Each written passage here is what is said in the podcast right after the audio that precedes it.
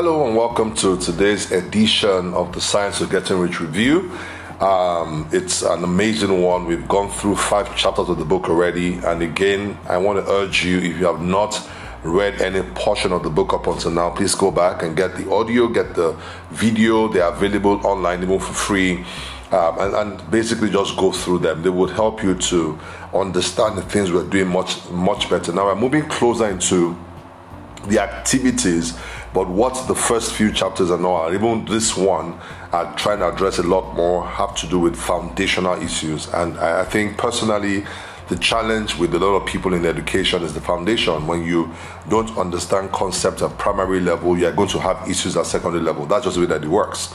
And so, um, today's chapter, chapter six, um, uh, the title is "How Riches Come to You." Oh, beautiful!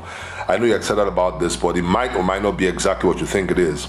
Um, you know, but um, in the previous chapter, he began to speak about the fact that you know um, whether for you as an uh, uh, as a, a wealthy person, an entrepreneur, business owner, that you shouldn't be in the competitive game, but rather in the creative game. And what that means essentially is the fact that there's more than enough abundance for all of us to be multi-billionaires if you want to put it that way you know but really most of the motivation for business is oh let me get so that others are not able to get. Most of the reasons why there's no, you know, you have a lot of issues in organizations is that the moment somebody sees somebody advancing, they want to cut them down. Uh, we call it competitive advantage, you know, even though there's an advantage. And I can understand the premise for some of those things. But in reality, what it's saying is this like, you don't have to have somebody come down for me to go up, you know, and all that you know and also it's now relating this in chapter 6 to things like your pricing the kind of way you receive value from people because people say oh don't get too much from people. Say people say get all you can from people. But the motivation for it is something i also spoke about uh, recently which is the fact that always make sure that by the time there's a value exchange you have given more value than what you have collected. Now let's look a bit into this. So it says, when I say that you do not have to drive for sharp bargains, I do not mean that you do not have to drive any bargain at all, or that you have you are above the necessity for having any dealings with your fellow men. No, you have to deal with people. You have to try to get good value for it and all that. But what it says is, I mean that you will not need to deal with them unfairly, meaning you do not have to get something for nothing, but you can give to every man more than you take from them. He says you cannot give every man more in cash value that you take from him, but you can give him more in use value. So we see the definition of two kind of value. We see cash uh, market value and we see cash uh, and we see the use value now cash market value means if i have a hundred dollars and you have you know maybe like you have a hundred dollar note and then your nephew or your niece a young person has you know um i'm okay no maybe you have three um, ten dollar bills, okay, and then your nephew or niece has one one hundred dollar bill, and then you say to the person that, all right, give me your one, I'll give you three notes, and the person is excited that because in their own mind they don't understand the value of the hundred dollar bill, they they are, they're very willing to give you a hundred dollar bill to collect thirty dollars, which are three bills, but you know that you are cheating the person. So it's the same thing. Also, is trying to say now you know, and no no adult. You can't do that to an adult. You can only do that to children. But you know, in business we do that. You know, you know that the value of something is not really what is what, and you are trying to demand a bigger value for it. That's what he's trying to say. That that is what is not wrong. So let me say it again. You cannot give every man more in cash market value that you take from him, but you can give him more in use value than the cash value of the thing that you take from him. So he gave an example that the paper ink, the material of this book, may not be worth the money you paid for it. So maybe you paid $50 to buy the book. But in reality, the ideas suggested in it bring can bring thousands of dollars. So what you have done is that you have given more in value all right, than what you collected than the fifty dollar bill that you collected for or that you, you you know that you gave in exchange for the book. So you are receiving more value. The same thing also with this program. I charged a particular amount. But after going through the program over a couple of weeks now, you have the feeling that you are getting more in value. So that's the whole idea behind it. And what he's trying to say is that anytime people feel that they're getting more in value, they not only appreciate it, they are willing to easily recommend it to people, knowing that they're going to get more in value out of it than you know um, just the cash value that they have.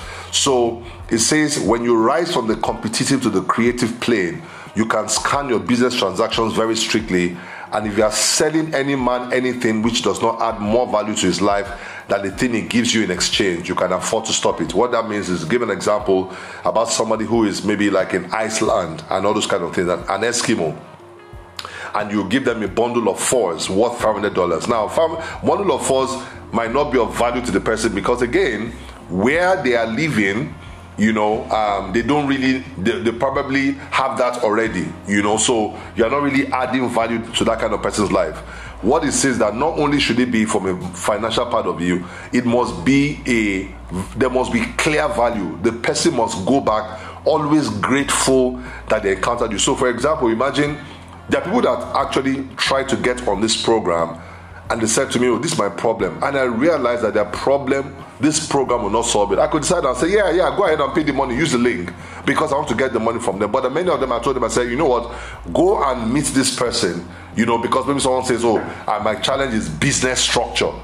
That this program is not a business structure program. Get my point? Now, if you go to this program, you probably have a better mindset with which can improve your business structure. But I know that's what they wanted. So I had to say to them, you know what? No, if you want this, this program will help you for that. And that's what I've learned that actually helps. So it says, give every man more in use value than you take from him in cash value then you are adding to the life of the world by every business transaction. You know, one of the things speaks about, you know, Jesus said, I'm come that they might have life and have more abundantly. People should feel better. People should be better, not just feel, should be better off by encountering you in business than you know, uh, um, that uh, a case where they're, they're not making money. So that's what this is really, really pushing for. Okay.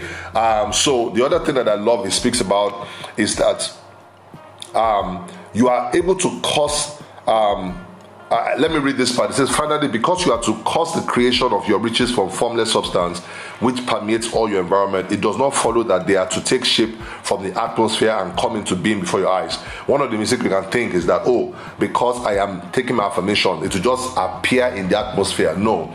Um, you don't create when it says that you impress your thoughts on formless substance it doesn't mean that out of the atmosphere he gave the example of a sewing machine that the sewing machine is going to come out no the same thing also, the money that you are going to, if you are based in the United States of America, for example, is or the money you are, the cash you are going to make is already in somebody's pocket. That's the reality about it.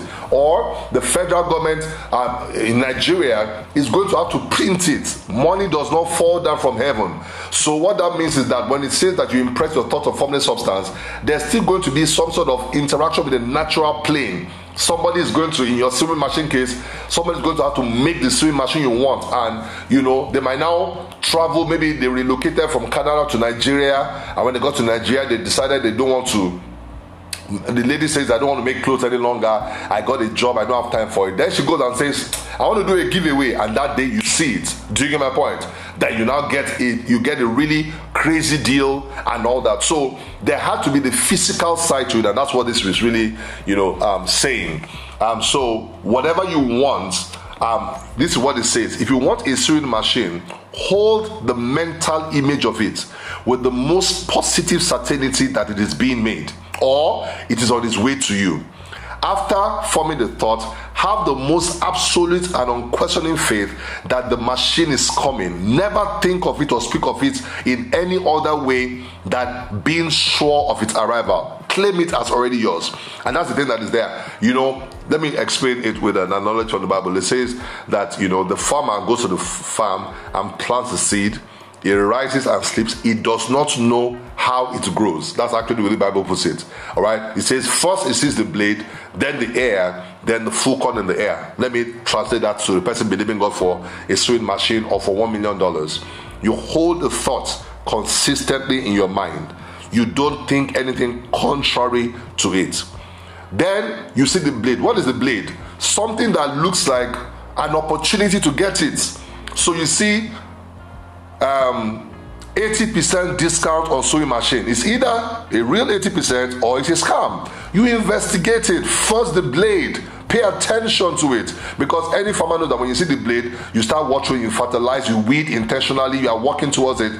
Then, as you keep going, funny enough, that might somebody might win that deal ahead of you, but you are responding. You are beginning to see the opportunities before you know it, I don't know exactly whether it's going to be a giveaway, whether somebody just give, going to give it to you, whether you're going to have the money for it. All I'm saying to you is that if you hold the thought and you respond, you vibrate, your actions are vibrating in alliance with that thought, it's not going to be very long before you're going to be holding that same thing in your hand. And that's what it's trying to actually teach. Okay, so guys there's a lot that is there. I'm going to stop on this part. We're going to come back to the B part, you know, um, tomorrow for the conclusion on this. But I think that these thoughts are good enough for you to be able to write. So, what thoughts do you want to hold in your mind? What do you need?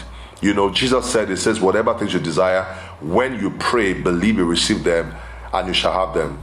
Believe you receive them. One he says, do not doubt. Okay? So that's the same thing also. Your thinking, remember we said your identity influences your thinking your thinking affects your feeling, your feeling affects your doing. And so, what that means in essence is that because you are rich, what is that thing you need? I need a car. I told you be specific about the car, okay? And I told told you that there's also a process, there's a lot of process to life. You don't just if a forest doesn't just grow from one seed. You plant the one seed, it produces 10 more, then it, it gets replanted. You give it time, and then you're going. So there's a law. A lot of people try to circumvent. It's called the law of process. Now, the only thing that can circumvent the law of process is the law of miracles. It's a spiritual law. There are laws of the spirit, okay? And there are things you can do to activate that. I'm not teaching that right now, okay? But what that so what you want to do is you are, you are right now you're riding a, a motorbike. You know there's a difference between a motorbike and a power bike. You're riding a motorbike and you say you want to have a Lamborghini. You are saying, and I want the Lamborghini, I want to focus on it, and I can get anything. You are correct.